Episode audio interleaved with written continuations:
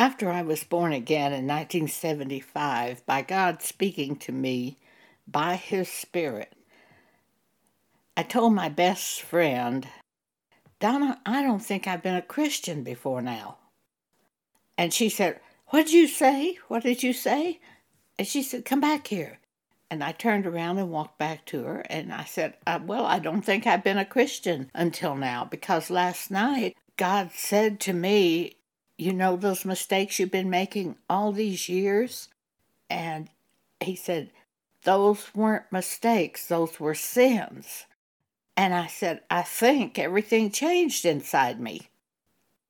And I think I'm a Christian now, but I don't think I was before. I had been baptized in water at church, but I nothing changed. With this, everything changed. Donna agreed that now something had happened to me and I was a Christian. She was a Baptist, and I said to her, Well, what do we do now? And she said, Nothing.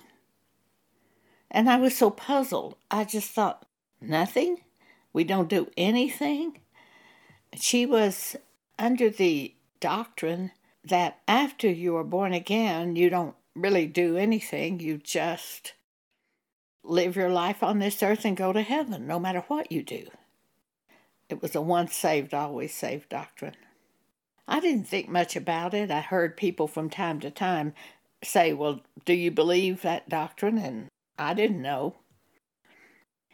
But there's one scripture which causes me to seriously doubt that doctrine. In Revelation chapter 3, verse 5, Jesus is speaking to one of the churches, and he says, He that overcometh, the same shall be clothed in white raiment, and I will not blot out his name out of the book of life. Well, it looked to me like your name could be blotted out of the book of life by what Jesus said there, and that our commission on this earth is to overcome by turning to God and doing what He says. And I still believe that. To the woman taken in adultery, Jesus said, Go and sin no more. Go and sin no more. She couldn't continue to live the life she was living. Well, after we're given the Spirit of God, born again, we don't want to live that life, do we? Does anyone want to go back to the life that you lived in, so to speak, Sodom? Do you really want to go back to that life? I don't. Not for one second. I'm grateful not to be in that life anymore. I'm grateful that God pulled me out of that life and gave me another way. So, what do we do after we're born again? Well, I think the thing God showed me to do is follow the scriptures. Do what you see to do when you read the Bible. The first scripture I ever remember following was Romans chapter 13, verse 8. Owe no man anything. I was also reading Deuteronomy 28 at the time I saw that. Now, I know there are many things in the Old Testament that don't apply to us in the New Testament. Jesus is the sacrifice for our sins. We don't slay animals anymore and use their blood as a sacrifice for sins. We don't follow the law of Moses, but we do follow the law of God in the New Testament Bible. Many times I hear preachers mix that up and say, we don't go by the law anymore. No, we don't go by the law of Moses anymore, but we do go by the laws of God, the commandments of God as set forth for us in the New Testament Bible. So don't be deceived on that. You're not going to be going out there and doing sins, various sins, and then confessing your sins and then doing those same sins over and over and over. That would be to crucify Jesus afresh. We are forgiven our sins when we are born again, when God speaks to us. And then we don't go in the same way anymore because we're created a new creature. But we continue to live our life on this earth according to that set forth in the New Testament Bible. For these are laws of God in the New Testament Bible. These are commandments of the Lord for the New Testament church in the New Testament Bible.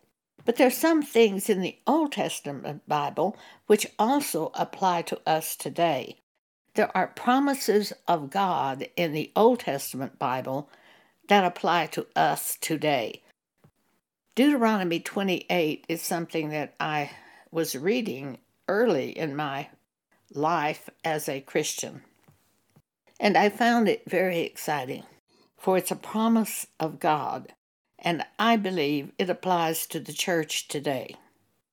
And it shall come to pass, if thou shalt hearken diligently unto the voice of the Lord thy God, to observe and to do all his commandments, Moses said, Which I command thee this day, that the Lord thy God will set thee on high above all nations of the earth. In the Old Testament, the people didn't have the Holy Spirit. The prophets had the Holy Spirit. And the people had to go to the prophets to know the will of God. Today, everyone who is a believer has been sealed with the Holy Spirit. And we have the Holy Spirit of God living in us to show us what to do the will of God in the specific issues of this present life. The Holy Spirit is a spirit of truth. He will never speak to us anything that is contrary to the truth of the Scriptures. It will be compatible with the Scriptures. There are other spirits which would speak things opposite, opposite to Scripture Jesus said the devil is a liar and there's no truth in him. So he would speak things opposite to the scriptures to destroy us. He would try to lead us in a way of destruction. The Holy Spirit brings thoughts to our mind to lead us. The devil brings thoughts to our mind to lead us. So we have to decide which thoughts are from God and which are from devils and some are from our own fleshly desires. The only way that it is safe to go is in the way of the Spirit of God. When the Holy Spirit brings us a direction or a thought concerning what to do in a situation, that is the only safe way to go. So we want to be sure that we can recognize the Spirit of God. One of the primary ways I recognize it is God's yoke is easy and his burden is light. When I have an idea of something to do and it's terribly complex and overly expensive, I always know I don't have the way of God. Something, some other spirit is bringing me information. And that would be a way of destruction for me to go. But the way of God, God's yoke, is easy, and his burden is light. And that's one of the primary ways that I know the voice of the Spirit of God. The Spirit of God is usually not a driving type voice, like you've got to do this, you've got to do it, you've got to do it today, you've got to hurry. That's another spirit. I don't believe I've ever had the Holy Spirit do that. He provides information for us by bringing thoughts to our mind, but I don't believe I've ever had him give me that driving type of thought. But often I will have other spirits that will try to convince me that I've got to do it and I've got to do it now. So it takes experience. But one of the primary ways to know the ideas that are from God is by the rules in James chapter 3, verse, I believe it's verse 16, 17, 317, James 3:17, I believe. That is the wisdom that is from above is first pure, then peaceable, gentle, easy to be entreated. pure, peaceable, gentle, easy to be entreated. And it has no hypocrisy in it. If there's some kind of trickery involved, you better stop and pray again over that one. So many times women will enter into coyness and trickery to catch a husband. And then, after they've caught a husband, they're sorry they caught the husband. You can get in a mess with using deception. Purity and truth is very important in a relationship. And if you have to always deceive your husband or deceive the man that you want to marry, I think it's very, very dangerous. You may get into something you wish you hadn't gotten into. But if you will go by these things in James 3 16, 3 17, 3 7, uh, 17, the wisdom is from above is first pure, peaceable, gentle, easy to be entreated, full of mercy and good fruits, without partiality and without hypocrisy. So that deception shows you immediately another spirit has gotten involved in bringing you plans. So let's look again at Deuteronomy 28. And it shall come to pass, if thou shalt hearken diligently to the voice of the Lord thy God, to observe and to do all his commandments, that the Lord thy God will set thee on high above all nations of the earth. And all these blessings shall come on thee and overtake thee if thou shalt hearken unto the voice of the Lord thy God. Well, I seri- took this very seriously and still do. It's deadly to go the other way, to go in the way of the Holy Spirit the way that He instructs you is the only safe way we have to go because the Holy Spirit searches the heart of God to show us the will of God. And that is the information the Holy Spirit carries to us. Jesus says he does not speak of himself, but that which he hears from God, that's what he speaks to us. He will guide us into all truth, teach us all things, remind us of everything Jesus has said to us, and show us things to come. John chapter 14, verse 26, and John chapter 16, verse 13 tells us the four things that the Holy Spirit does for us. So all these blessings shall come on thee and overtake thee if thou shalt hearken unto the voice of the Lord thy God. Blessed shalt thou be in the city, and blessed shalt thou be in the field. Blessed shall be thy, the fruit of thy body, and the fruit of thy ground, and the fruit of thy cattle, and the increase of thy kind, and the flocks of thy sheep. Blessed shall be thy basket and thy store. At the time I was born again, I owned a business, a small business, and I took this promise very seriously. Blessed shall be thy basket and thy store. Blessed shalt thou be when thou comest in, and blessed shalt thou be when thou goest out. The Lord shall cause thine enemies that rise up against thee to be smitten before thy face. They shall come out against thee one way, and flee before thee seven ways. The Lord shall command the blessing upon thee in thy storehouses, and in all that thou settest thine hand unto. And he shall bless thee in the land which the Lord thy God giveth thee.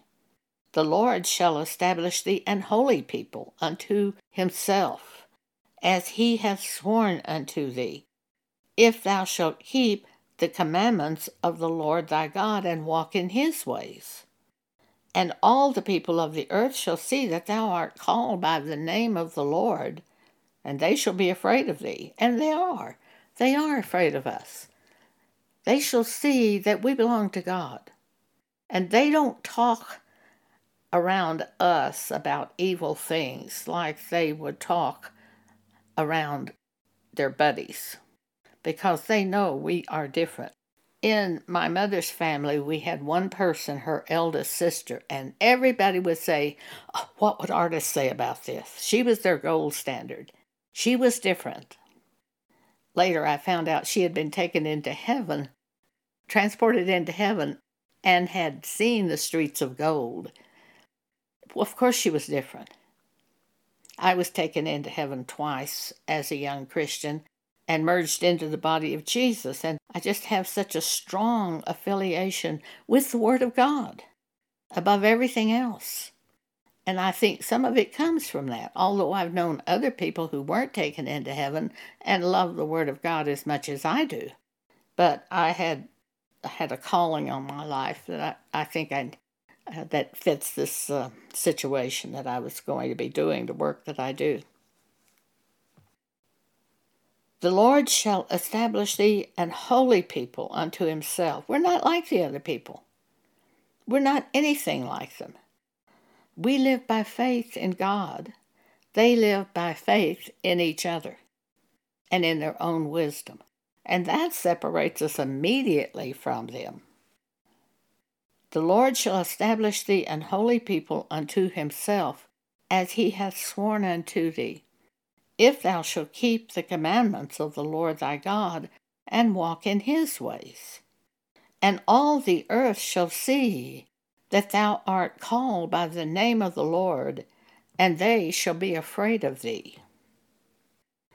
And the Lord shall make thee plenteous in goods, in the fruit of thy body, in the fruit of thy cattle in the fruit of thy ground, and in the land which the Lord sware unto thy fathers to give thee. The Lord shall open unto thee his good treasure, the heaven to give the rain unto thy land in his season, and to bless all the works of thine hands. And thou shalt lend unto many nations, and thou shalt not borrow. Remember, I told you in Romans chapter 13, verse 8, I saw that scripture, owe no man anything, and it really, really penetrated into my heart to get out of debt. Thou shalt lend unto many nations, but thou shalt not borrow. Why? Because to borrow makes you a slave, a captive. We rule in this life. And the Lord shall make thee the head and not the tail and thou shalt be above only, and thou shalt not be beneath, if that thou hearken unto the commandments of the Lord thy God, which I command thee this day to observe them and do them. You see, you're the head and not the tail. You may say, Well, I'm the lowest person at work. I'm the bottom of the totem pole. You won't stay at the bottom if you do the scriptures one by one. You just start doing scriptures that you see to do. If you have a scripture called to your memory, that's the Holy Spirit doing that. Focus on that scripture, meditate in it day and night. Do that scripture and keep doing it. You will not stay at the bottom of the totem pole. For that scripture, following that scripture, God will use that and make you the head and not the tail. And you will be above only and not beneath.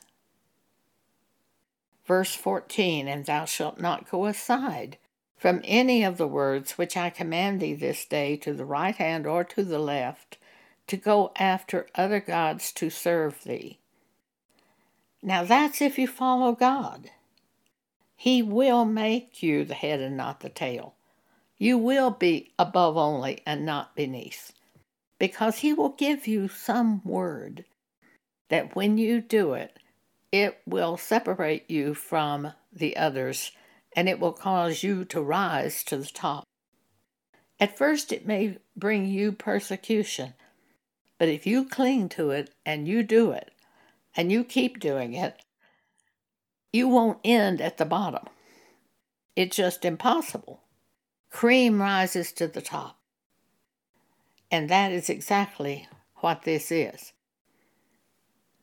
And by following the Word of God, we have a promise that we will receive a hundredfold now in this life. Now in this life. It won't, at first, it may not look like that. At first, it may look like you're destroyed by following God. Do not let that deceive you. You will not be destroyed if you follow that which God has told you. You will end up above the others. The time will come, you will end up above. There's just no other way for it to happen. Just keep doing what God has told you to do. Revelation 22, verses 14 and 15. Jesus says, Blessed are they that do his commandments, that they may have a right to the tree of life, and may enter in through the gates unto the city. For without are dogs and sorcerers, and whoremongers, and murderers, and idolaters, and whosoever loveth and maketh a lie. Do his commandments, because by doing his commandments, we have a right to the tree of life. Jesus said in um, John 14 6, I am the way of life. I am the way, the truth, and the life. No man cometh unto the Father but by me. Now, people today are teaching basically the blood of Jesus Christ cleanses you from all sins, and you go to God through the blood of Jesus. That's true. But you live on this earth continuing to follow the Word of God. If you follow the Word of God, it's the way to God as you go through this life, if you follow those scriptures, that's the way to God. And they're going to separate you from the other people, even from the people at your churches, because most people at churches don't follow the Word of God. They believe that they're all right. They've been they've joined the church. They've been baptized. Once saved, always saved, or they're okay. But they don't follow the Word of God. It's not the Word of God that they love. They love their church buildings, their choirs, their preachers. They love those things and that form of godliness, but it's not a love of that Word of God that they crave. And if you have a desire toward the Word of God, you're already on the right path. But most of them go through a ritual and they attend church and they give money and they do the things at their church building and they're proud of their church and they tell other people about their church building, but I've never had one of them tell me anything about God. I've never had one of them say to me, Let me tell you what God did with me. It's always their church building and their pastor. And that's what they preach. But if you love the Word of God, you will be telling people things that God has done for you. And that separates you from the others, for most of them don't do that. Matthew chapter 7, verses 13 and 14. Jesus says, Enter ye in the straight at the straight gate. For wide is the gate, and broad is the way that leadeth to destruction, and many there be which go in thereat. Because strait is the gate, and narrow is the way, which leadeth unto life, and few there be that find it. At one point in time, one of our church members, her son was, I don't know, 50 years old at that time. He'd been divorced once and he had separated from his second wife and he wanted to find a third wife. And she said something to him about the Bible. And he looked at the Bible and he said, Oh, but mother, that's so legalistic. I was so grieved when she told me that. I turned to God and I said, This really grieves me. What he said really grieves me. A few hours later, God said to me, They want freedom to sin. and you want freedom from sin.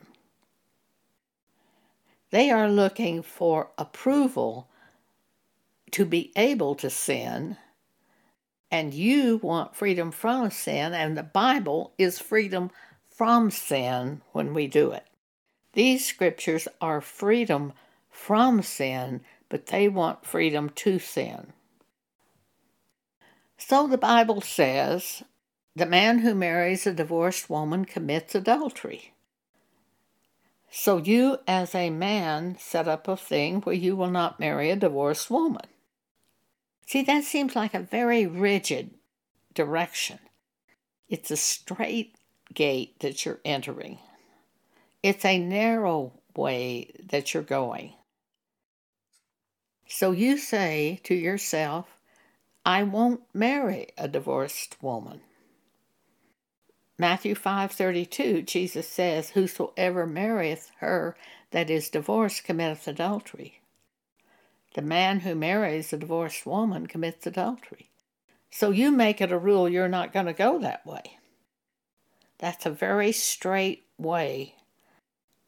But that's the way to life and few there be that go therein, says Jesus, because it doesn't seem reasonable to them.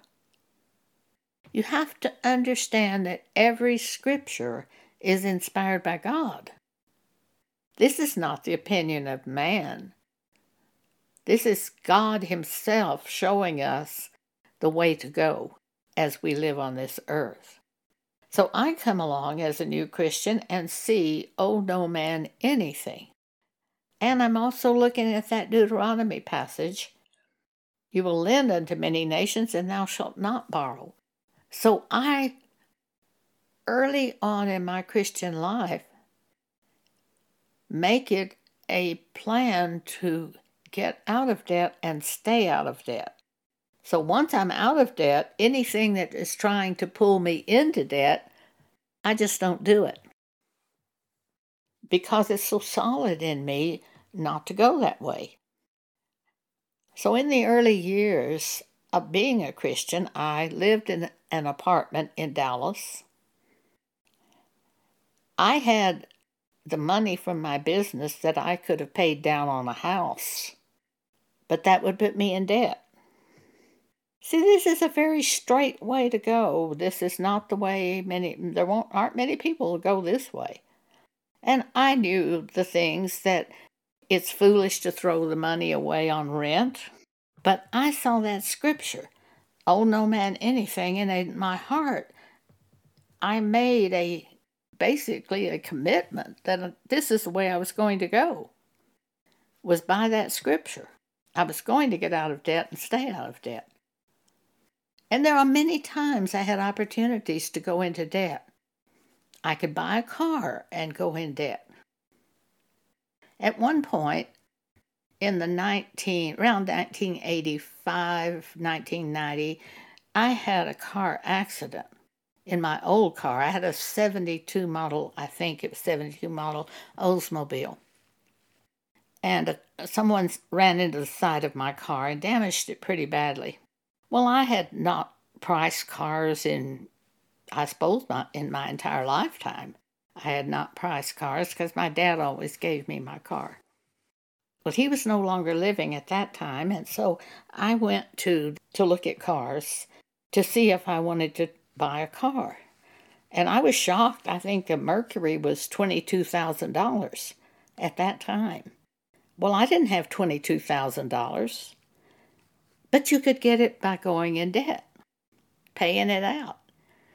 But you see, I already had this rule back here for 10 or 10 years I'd been living by oh no man anything. So I said, no, I'm not going to do that. And I took the car to a car repair body body shop and they repaired the car for I think eight or nine hundred dollars, which I had the money to pay for. By this time now, I know it's going to take twenty two thousand to buy a new car. It's not that I was consciously saving the money for the new car, but I wasn't going to buy a new car until I could pay cash for it. This is in my heart. This is working through my whole body. If I can't pay for it, I don't do it. It was like a signpost which guided me and kept me on a firm highway for the next 45 years. Well, I wouldn't have a house if I didn't pay it off in a mortgage. Well, I did. Matter of fact, God enabled me to have several houses. But I didn't do it through debt because I wasn't going to go that way. See, these are these scriptures, they're very narrow, but they keep us on a firm ground and they keep us from going off and doing crazy things that'll harm us, destructive things.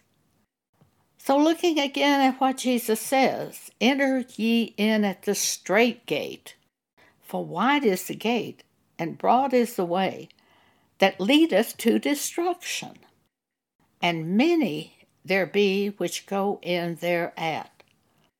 Because strait is the gate, and narrow is the way which leadeth unto life, and few there be that find it. All you have to do is start doing whatever scriptures brought to your attention and keep doing it. And then another scripture will come along and you do that.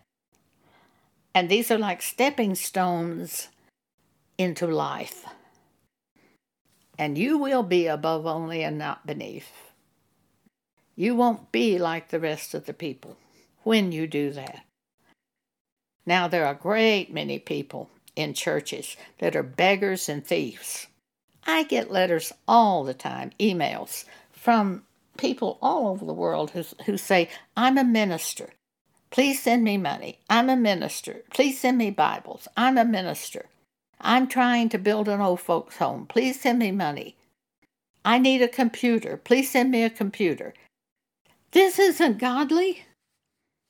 If Jesus is your Lord and your Lord is your shepherd and you're following him and you have no want, it's because you're following him and you don't get it through these fleshly plans of turning to human beings like they're trying to do.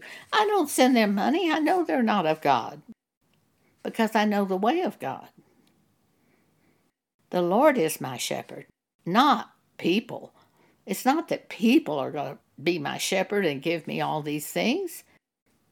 It's the Lord is my shepherd. Anybody can get stuff from people by being deceptive.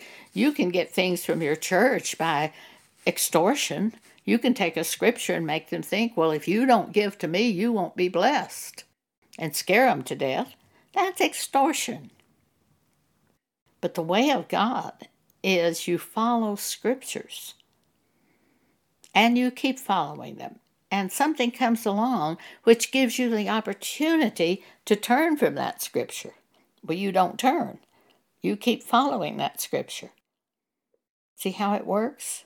But there aren't many people that will do that because few find the way of life.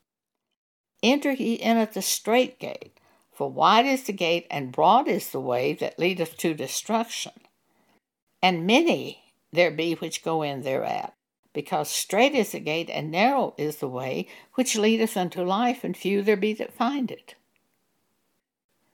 I once uh, met a Catholic man who was divorced, and he was committing fornication even in, with his two children being in the same house, in the sense that he would bring women home or they would go on cruises together and take his two children, women that he wasn't married to. And he would go to the priest and confess his sins and go out and do it again. This is definitely not the way of life. He probably wasn't born again. He was probably just going by a ritual, which I hope he wasn't born again when he was doing these things. Because if you sin willfully after you have the knowledge of the truth, there's no more sacrifice for your sins. It doesn't work that way. Hebrews uh, chapter 10, verse 26 tells us that. Let's look at a couple of scriptures on that subject. Well, first, Jesus told the woman taken in adultery, Neither do I condemn you. Go and sin no more. She couldn't continue to live the type of life she was living. Go and sin no more. I've heard preachers preach this many times, but I haven't heard them preach, go and sin no more. It was always that Jesus doesn't condemn you. And that causes lots of people to come to their churches because their sinners can come there and feel approved and not have to change and can continue in their sin. But Jesus said to her, Neither do I condemn you. Go and sin no more. She couldn't keep doing her sin. Hebrews chapter 10, verse 26. For if we sin wilfully, after that we have received the knowledge of the truth, there remaineth no more sacrifice for sins. It's not going to be a matter of you will say, Oh, please forgive me, God, I've sinned, and then go right out there and sin again. You can't do that. Because if you try to do that, you're crucifying Jesus afresh. 2 Peter 2:21 For it had been better for them not to have known the way of righteousness than after they have known it to turn from the holy commandment delivered unto them. It'd been better if you didn't even know it was a sin than to know it's a sin and for a while continue in a way of life and then go back out into the sin. It would have been better for you, for you never to have known, says Peter. Hebrews chapter 6, verse 4 For it is impossible for those who were once enlightened and have tasted of the heavenly gift and were made partakers of the Holy Ghost and have tasted the good word of God and the powers of the world world to come, if they shall fall away, to renew them again unto repentance, seeing they crucify to themselves the Son of God afresh, and put him to an open shame. To crucify Jesus again if you sin willfully. Well, that's not going to happen because Jesus was crucified once for all and by his blood we are forgiven. But to go out and sin willfully after we have the knowledge of the truth is to bring a condemnation upon ourselves. What hope do we have then?